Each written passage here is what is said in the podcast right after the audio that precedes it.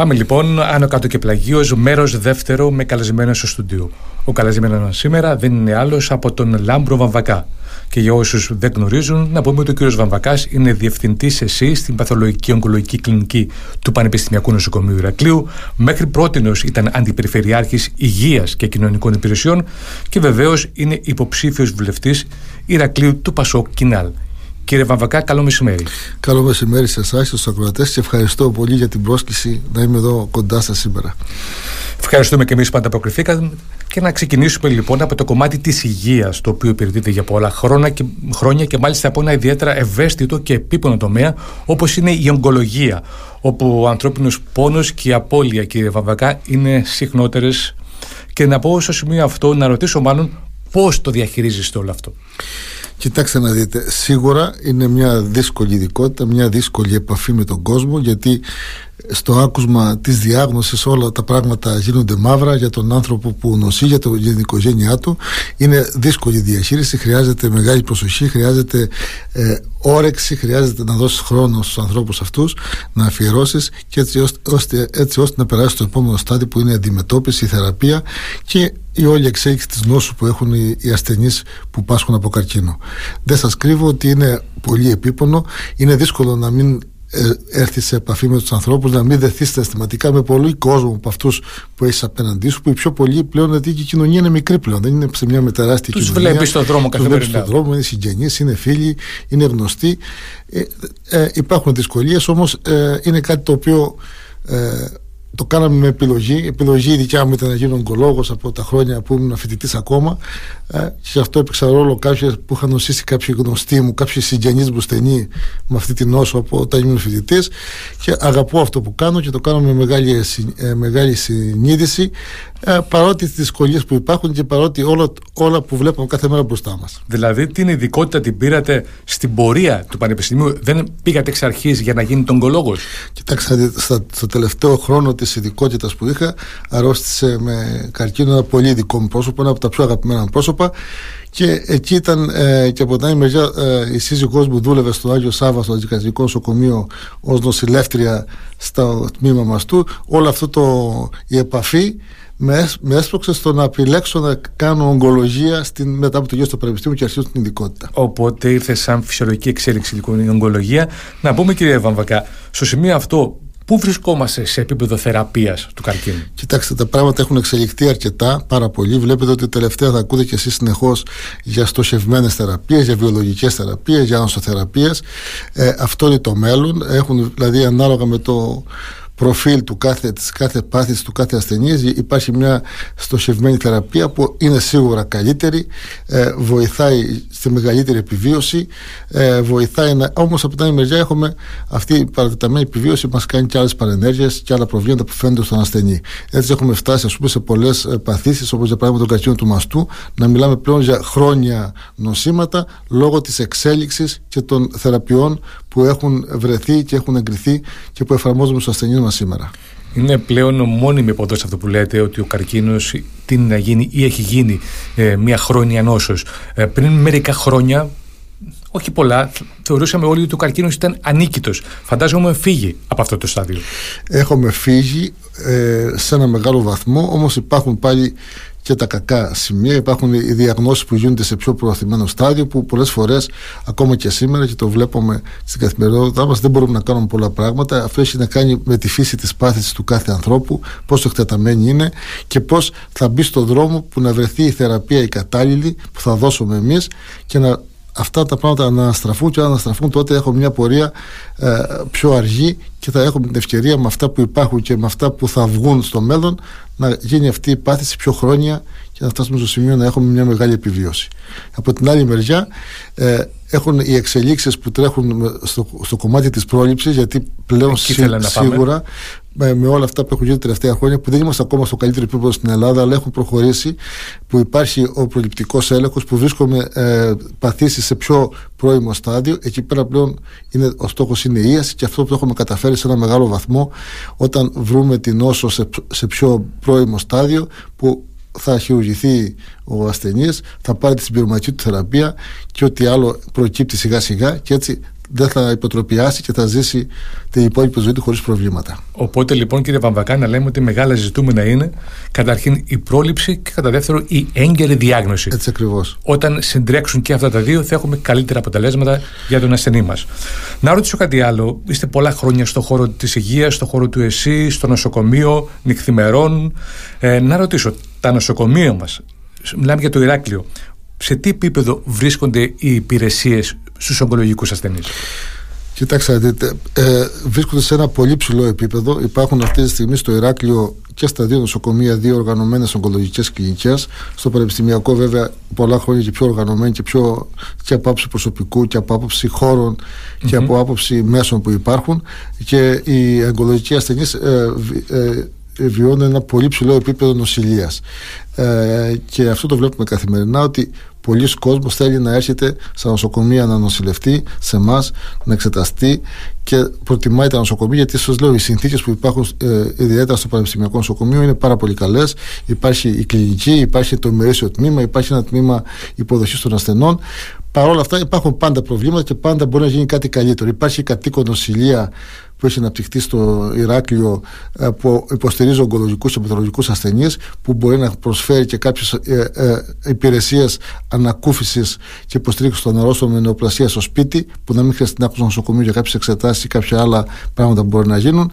Έτσι, το επίπεδο λοιπόν θεωρώ υπάρχει στο τμήμα ακτινοθεραπεία που είναι πολύ εξελιγμένο στο, στο Ηράκλειο με σύγχρονα μηχανήματα και πιστεύω λοιπόν ότι οι υπηρεσίες στου ογκολογικού ασθενείς στο Ηράκλειο είναι σε ένα πολύ ψηλό επίπεδο. Καλό είναι αυτό, είναι ικανοποιητικό. Φαντάζομαι και οι ίδιοι ασθενείς θα το δείχνουν σε εσάς. Δηλαδή θα το εισπράτετε αυτό. Θα εισπράτετε την ικανοποίηση των ασθενών που βλέπουν και αυτοί ότι έχουν μια καλή στοιχειοδό περίθαλψη. Ε, να περάσουμε σε πάλι στο κομμάτι των νοσοκομείων, αλλά μια γενικότερη ματιά, να μην μείνουμε μόνο στο ογκολογικό. Ξέρουμε ότι και τα δύο νοσοκομεία του Ηρακλείου και το Βενζέλιο ε, και το Πανεπιστημιακό και βεβαίως και τα υπόλοιπα της Κρήτης, αλλά εμείς θα μιλήσουμε για το Ηράκλειο, έχουν κάποια προβλήματα.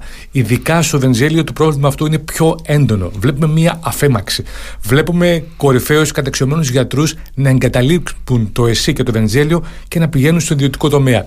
Τι μπορεί να γίνει για να ανατραπεί αυτό, να σταματήσει αυτό; Ε, αυτό είναι κάτι που το παραβλέπουμε το τελευταίο διάστημα και γίνεται και συνεχίζει να γίνεται και έχει να κάνει σε ένα μεγάλο βαθμό από τη μια με τις συνθήκες εργασίας τις δυσκολίες που υπάρχουν και από την άλλη και με τους μισθούς γιατί βλέπετε ότι εμείς οι γιατροί, οι περισσότεροι γιατροί στο, σύστημα υγείας, στο, στο εθνικό σύστημα υγείας δουλεύουν πολύ παραπάνω από ό,τι πρέπει δεν υπάρχουν τα ωράρια τα αυστηρά, δεν, δεν είμαστε αυστηροί επαγγελματίες και συγχρόνως οι αμοιβές είναι πάρα πολύ μικρές. Τα τελευταία χρόνια, ξέρετε κι εσείς, όπως τους άλλους εργαζόμενους, έχουν μειωθεί αυτές οι αμοιβές και των γιατρών του ΕΣΥ και όλου του προσωπικού στο Εθνικό Σύστημα Υγείας. Έτσι λοιπόν, όταν δεν υπάρχουν αυτές οι κατάλληλες συνθήκες, το κατάλληλο προσωπικό ε, και καλές αμοιβές, έτσι λοιπόν οθούνται ο κόσμος να πάει προς τα έξω γιατί σίγουρα τα χρήματα που βγάζει στο δημόσιο με πολύ λιγότερο κόσμο και, πολύ λιγότερα ε, κόπο θα μπορούν να βγουν πιο άνετα στο ιδιωτικό τομέα. Και σήμερα προσφέρονται αυτές οι υπηρεσίες και βλέπουμε ότι τα τελευταία χρόνια και, και στο Ηράκλειο οι ιδιωτικές υπηρεσίες υγείας, ε, υγείας αυξάνονται και σαν κλινικές και σαν ιδιώτες γιατροί και υπάρχει μια, μια αυξημένη ζήτηση. Ο κόσμος θέλει να πάει ακόμα και έξω σε αυτές τις υπηρεσίες και έτσι λοιπόν βλέπουμε ότι πολλοί κόσμος φεύγει προς τα έξω. Αυτό λοιπόν που πρέπει να γίνει είναι να φτιαχτούν οι συνθήκες εργασίας, να αυξηθούν οι μισθοί και να μπορεί ο γιατρός και ο κάθε επιστήμονας να δουλεύει και να εργάζεται για αυτό το οποίο πρέπει να κάνει. Γιατί στην Ελλάδα το έχετε δει και εσείς και το βλέπουμε και εμείς κάθε μέρα ότι τελικά πολλές φορές δεν ασχολιόμαστε με την ιατρική. Πρέπει, όπως είναι το σύστημα δεδομένων, να ασχοληθούμε και με χίλια άλλα πράγματα από οργανωτικά, από ελλείψεις, από χίλια πράγματα και όλα αυτά μας απασχολούν και κάνουν πιο δύσκολο το, τη δουλειά μας και το έργο μας στην καθημερινότητα για να υποστηρίξουμε τους τους πολίτες της Κρήτης. Έτσι, να ρωτήσω κάτι άλλο. Τα τρία χρόνια της πανδημίας COVID βοήθησαν και αυτά, ούτως ώστε πολλοί κόσμος ιατρικός να φύγει από το δημόσιο σύστημα της υγείας; Έπαιξε ρόλο ε, αυτό; Έπαιξε ρόλο, πιστεύω όμως όχι τόσο μεγάλο βαθμό, απλώς ε, γιατί ε, χρειάστηκε να γίνουν πολλά πράγματα στα νοσοκομεία. Χρειάστηκε να. Ε, και πιστεύω ότι η πανδημία μας έδειξε σε ένα μεγάλο βαθμό την αξία του δημόσιου συστήματος υγείας. Έδειξε τη μεγάλη αξία που έχει το σύστημα υγείας στο να ανταπεξέλθει σε αυτές τις δυσκολίες, στην κρίση, στην πανδημία, σε κάθε πανδημία και πιο πολύ και γι' αυτό το λόγος σε ένα μεγάλο βαθμό ενισχύθηκε όπως ενισχύθηκε με προσωπικό επικουρικό, με διάφορους ανθρώπους και ιατρικό και νοσηλευτικό γιατί φάνηκε η αξία του συστήματος υγείας. Από την άλλη μεριά υπήρχε πιθανότητα μια κόπωση στο προσωπικό αυτό παραπάνω και μπορεί αυτό να συντέλεσε λίγο αλλά δεν συντέλεσε για να φύγουν η, η πανδημία αυτή καθεαυτή πιστεύω. Να ρωτήσω κάτι άλλο. Πώς στάσαμε κύριε Βαμβακά στο σημείο από εκείνα τα βραδινά χειροκροτήματα από τα μπαλκόνια μας στο νοσηλευτικό και υγειονομικό προσωπικό να βλέπουμε μετά από μήνες αυτό το προσωπικό να βγαίνει στους δρόμους και να διεκδικεί τα στοιχειώδη. Όταν βγήκαμε στα μπαλκόνια να χειροκροτήσουμε, χειροκροτήσε ο κόσμος γιατί πραγματικά έβλεπε το προσωπικό να πασχίζει, να δουλεύει νυχθημερών, να, να ξεπερνά τον εαυτό του για να ανταποκριθεί σε αυτές τις συνθήκες. Ε, το ότι βγήκε ο κόσμος έξω έχει να κάνει με αυτά που λέγαμε και προηγουμένως. Τις συνθήκες εργασίας, τις χαμηλούς μισθούς, το ότι δεν, παίρνουν, δεν μπορούν να πάρουν τα ρεπό τους, το ότι υπάρχει αυτή η έλλειψη που ήρθε, αυτή η ενδυνάμωση που ήρθε στο προσωπικό έχει να κάνει πιο πολύ με επικουρικό προσωπικό, με, με, με, με, με λιγότερο εξειδικευμένο προσωπικό που θα θίγει για κάποιο διάστημα και όλα αυτά έχει φέρει αυτή την κόποση και αυτή την αναστάτωση. Κύριε Βαβακά, να σας ρωτήσω κάτι άλλο. Την ίδια ώρα που συμβαίνουν αυτά που περιγράφεται με γλαφυρότητα, έχουμε την κυβέρνηση να προσπαθεί να κάνει μια παρέμβαση στο κομμάτι αυτό. Και τι κάνει η κυβέρνηση, κάνει ένα νομοσχέδιο το οποίο ξεσηκώνει θύελα αντιδράσεων, ένα νομοσχέδιο για το οποίο πολλοί είπαν ότι είναι μερική ιδιωτικοποίηση του ΕΣΥ, ένα νομοσχέδιο το οποίο φέρνει τα απογευματινά χειρουργία, όπως λέμε απογευματινά ιατρία, όπου ο κάθε άνθρωπος έχει δεν έχει, πρέπει να βρει 60-65 ευρώ να τα δώσει σε έναν γιατρό να τον εξετάσει για να μην περιμένει στις ουρές. Εσείς πώς το βλέπετε όλο αυτό, Έτσι είναι τα πράγματα. Κοιτάξτε να δείτε. Εδώ φεύγει μια βασική αρχή του εθνικού συστήματος υγείας, η πλήρη και προσχολική απασχόληση. Αυτό καταλαβαίνετε, το είχαμε ζήσει και πιο παλιά, ότι με το να υπάρχει αυτό το πράγμα, με το να μπορώ εγώ αύριο να βγω και να δουλέψω συγχρόνως σε μια ιδιωτική κλινική κάποιες μέρες, κάποιες ώρες. Ή ένας γιατρός ιδιώτης να μπει με σύμβαση να δουλεύει στο νοσοκομείο. Σίγουρα εκεί χάνεται η, η, η πλήρη απασχόληση, μπαίνει σίγουρα το ιδιωτικό κομμάτι, θα υπάρχει αυτή η συναλλαγή και πάμε σε μια ιδιωτικοποίηση του συστήματος υγείας που τι θα γίνεται, θα πληρώνει ο, ο, ο ασθενής από την τσέπη του για την, για την υγεία του, που αυτό σας λέω αλλάζει όλη τη δομή του εθνικού συστήματος υγείας. Και όσον αφορά τα απογευματινά χειρουργία, ε, θα έπρεπε και δεν είμαστε και προσωπικά εγώ και το, το κίνημα, το Πασόκ, δεν είμαστε αντίθετο να γίνονται ε, απογευματινά χειρουργία. Όμως πρέπει να δούμε οι συνθήκες που θα γίνονται, να υπάρχει το προσωπικό, να δούμε πόσο τα πληρώνει ο ασθενής, και αν πληρώνει ο ασθενής, και αν πληρώνεται με άλλους τρόπους. Γιατί, ε, γιατί πάλι όταν βγαίνουν και πληρώνουν όλα από την τσέπη του ο κάθε άνθρωπος, τότε δεν μιλάμε για εθνικό σύστημα δεν μιλάμε για, α, για πλήρη και απασχόληση, δεν μιλάμε για υγεία για όλους χωρίς κόστος. Δεν λησμονώ την ιδιότητα του υποψηφίου βουλευτή και δράτω με την ευκαιρία να ρωτήσω εσείς που είστε πάρα πολλά χρόνια στον χώρο της υγείας, γνωρίζετε πρόσωπα και πράγματα, τι πιστεύετε ότι είναι εκείνο ε, που δυσχεραίνει την παροχή υπηρεσιών υγείας στην Κρήτη, τι, τι είναι αυτό το κομμάτι που φταίει, ποια είναι ενδεχομένως η παθογένεια που μας κάνει να μην έχουμε την υγεία που θα έπρεπε να έχουμε; Κοιτάξτε, αυτό είναι, ένα, η απάντηση δεν είναι τόσο εύκολη να απαντηθεί με ένα, με ένα, με ένα, σε ένα σημείο. Ε, οι δυσχέρειες έχουν να κάνουν αυτή τη στιγμή με την πληθώρα των απαιτήσεων που έχει από τη μια μεριά ο κόσμος. Να προσθέσω και τι θα προτείνετε να αλλάξει εσείς. Ε, ε, με την πληθώρα των προβλημάτων που έχει ο κόσμος που θέλει να απευθυνθεί. Σας λέω και πάλι, και σήμερα ακόμα ο κόσμος επιθυμεί να απευθυνθεί στο δημόσιο σύστημα υγείας στη μεγάλη πλειοψηφία. Ε, από εκεί και πέρα η πρόσβαση δεν είναι τόσο εύκολη πάντα. Υπάρχουν, όπως έχετε δει και εσείς, υπάρχουν και οι λύσεις των χειρουργείων, των καθυστέρησης των χειρουργείων, υπάρχουν οι καθυστέρηση στα ραντεβού συγκεκριμένων ειδικοτήτων ε, που πάνε μακριά. Και έτσι λοιπόν υπάρχει αυτή η δυσκολία στον κόσμο να βρει αυτό που θέλει. Ε, και από την άλλη μεριά πλέον ε, βλέπετε ότι ε, είναι έτσι δομημένα τα πράγματα που ο κόσμος θέλει να απευθυνθεί πολλές φορές σε συγκεκριμένα άτομα. Σε συγκεκριμένα άτομα που πιστεύει και γνωρίζει ότι είναι τα πιο ειδικά, τα πιο κατάλληλα, έχει ακούσει τα καλύτερα πράγματα για αυτούς. Και έτσι λοιπόν υπάρχει αυτή η καθυστέρηση, αυτή η δυσκολία.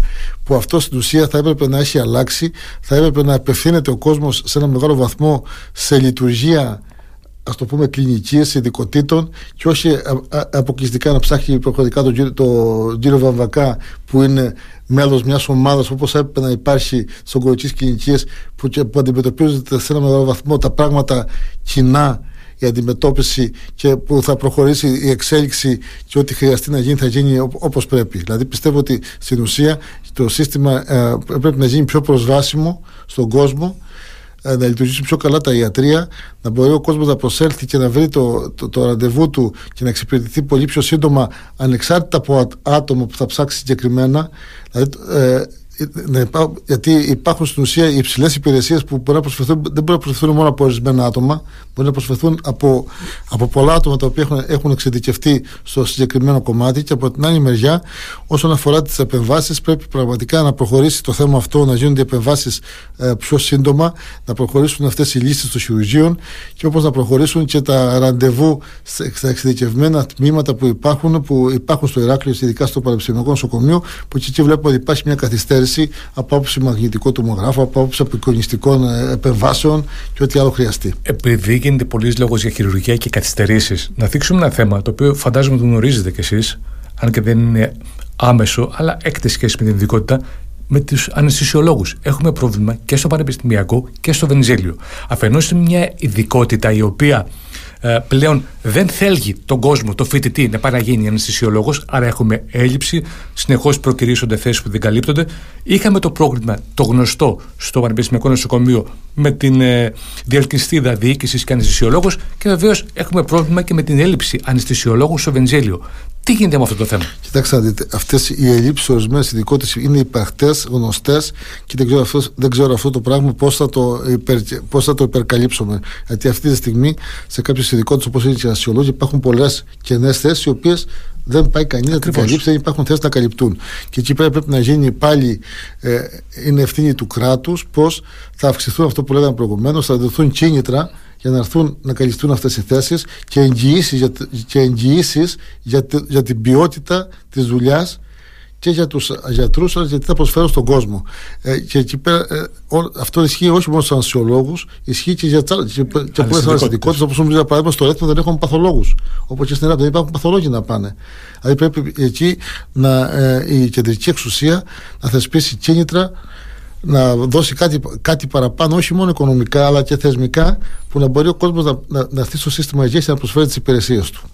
Και σε άλλες συνθήκες. Και όλο αυτό που έγινε στο Πανεπιστημιακό πιστεύω ότι υπήρχε μια, ήταν μια υπερβολή που κακώ έφτασε εκεί πέρα. Έπρεπε να υπάρχει συναδελφικότητα, έπρεπε να υπάρχει, να υπάρχει ε, μια κατανόηση και όχι να φτάνουμε σε αυτά τα ακραία σημεία που το μόνο που κάνουν είναι να αποπροσανατολίζουν τον κόσμο και να χειροτερεύουν την ε, περίσταση που του αξίζει. Κύριε Βαμβακά, να ρωτήσω, στο τέλος της ημέρας τι είστε; Είστε ογκολόγος, είστε ένας πρώην αντιπεριφερειάρχης, είστε ένας υποψήφιος βουλευτής ή κάτι άλλο; Κοιτάξτε, αυτή τη στιγμή από την 1η του, από την πρώτη του, του, του, Ιουνίου και μετά που δεν είμαι αντιπεριφερειάρχης και έχω γυρίσει και κανονικά στη δουλειά μου ως παθολόγος ογκολόγος και εκεί δουλεύω και συνεχίζω και εργάζομαι, ε, κρατώντας ε, την ευθύνη της υγείας ως αντεταλμένο στην περιφέρεια Κρήτη σε συνεργασία με τη Δημόσια Υγεία και με την Περιφερειάρχη σε αυτό το κομμάτι. Από εκεί και πέρα έχει προκύψει το τελευταίο διάστημα. Έχω αποδεχτεί την πρόταση που μου έγινε από το ΠΑΣΟΚ να είμαι υποψήφιος στις ερχόμενες εκλογές. Ήταν για μένα μια τιμητική πρόταση και τώρα πλέον σιγά σιγά από μια εβδομάδα τώρα που έχουν ανακοινωθεί υποψηφιότητες, μπαίνω και σε αυτόν τον αγώνα, πιστεύοντας ότι μπορώ και εγώ να βοηθήσω στην αναγέννηση του Πασόκ, στο να μπορέσει το Πασόκ να ανανεωθεί, να αναγεννηθεί και να παίξει το ρόλο που του αρκεί στην κοινωνία. Γιατί όπως βλέπετε κι εσείς, αυτά τα οποία υποστηρίζει και ο νέος αρχηγός και το Πασόκ είναι πλέον επιστροφή στην κοινωνία, επιστροφή να στηρίξουμε τη μεσαία τάξη που τόσο έχει πληγεί και να ξαναβγεί στο προσκήνιο. Δηλαδή τώρα λόγω φόρτου θα αφήσετε για λίγο το κεραμούτσι; Το κεραμούτσι δυστυχώς το έχω αφήσει τελευταίες μέρες και αυτό είναι ένα πολύ μεγάλο μειονέκτημα που μου κοστίζει αρκετά γιατί τα τελευταία χρόνια, ειδικά στην πανδημία που είμαστε κλεισμένοι, είχα, είχα κάνει πολλές δραστηριότητες στο Κεραμούτσι και εκεί ήταν πραγματικά ο, ο παράδεισος που μπορούσε να ξεφύγεις από την καθημερινότητα και πολλά άλλα πράγματα. Α, το έχω αφήσει αρκετά και θα το αφήσω και αργότερα και περισσότερο το, το επόμενο δίμηνο, πιστεύω, μέχρι τις εκλογές. Πιστεύω όμως ότι πάντα θα είναι ένας παράδεισος για μένα και μια όαση για μένα και για την οικογένειά μου.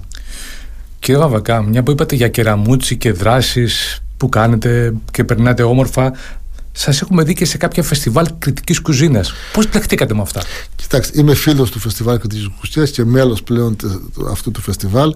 Είχαμε μια πολύ καλή σχέση με την πρόεδρο κύριο Κουμενάκη. Βοηθόμουν και συμπαραστεκόμαστε σε αυτές τις δράσεις πραγματικά γιατί γίνονται με καλή καρδιά και πίστη για την παράδοση της ε, κριτικής διατροφής, της κριτικής κουζίνας. Ε, και έτσι συμμετέχω και στο αυτό το φεστιβάλ, όπως και η μου που είναι μέλο του Συμβουλίου πλέον. Και τώρα να σας πω ότι γίνεται μια δράση το Σαββατοκύριακο, την Κυριακή στο χωριό, το Φεστιβάλ Κριτικής Κουζίνας μαζί με τους φορείς του χωριού, που θα μαζέψουν άγρια χόρτα από την εξοχή και θα κάνουν μετά τα διάφορες δραστηριότητες, θα μαγειρέψουν και θα κάνουν οτιδήποτε φτιάχνεται από τα άγρια χόρτα στο, σήμερα στο, στο χωριό. Οπότε θα βάλετε και ωραίες χορτόπιτες, φαντάζομαι. Σίγουρα. Να ρωτήσω, τι σημαίνει για εσάς η κυρία Αγγελική Πρινάρη. Η Αγγελική Πρινάρη για μένα είναι ο άνθρωπος ε, της ζωής μου. Είμαστε μαζί από παιδιά. Έχουμε μεγαλώσει μαζί.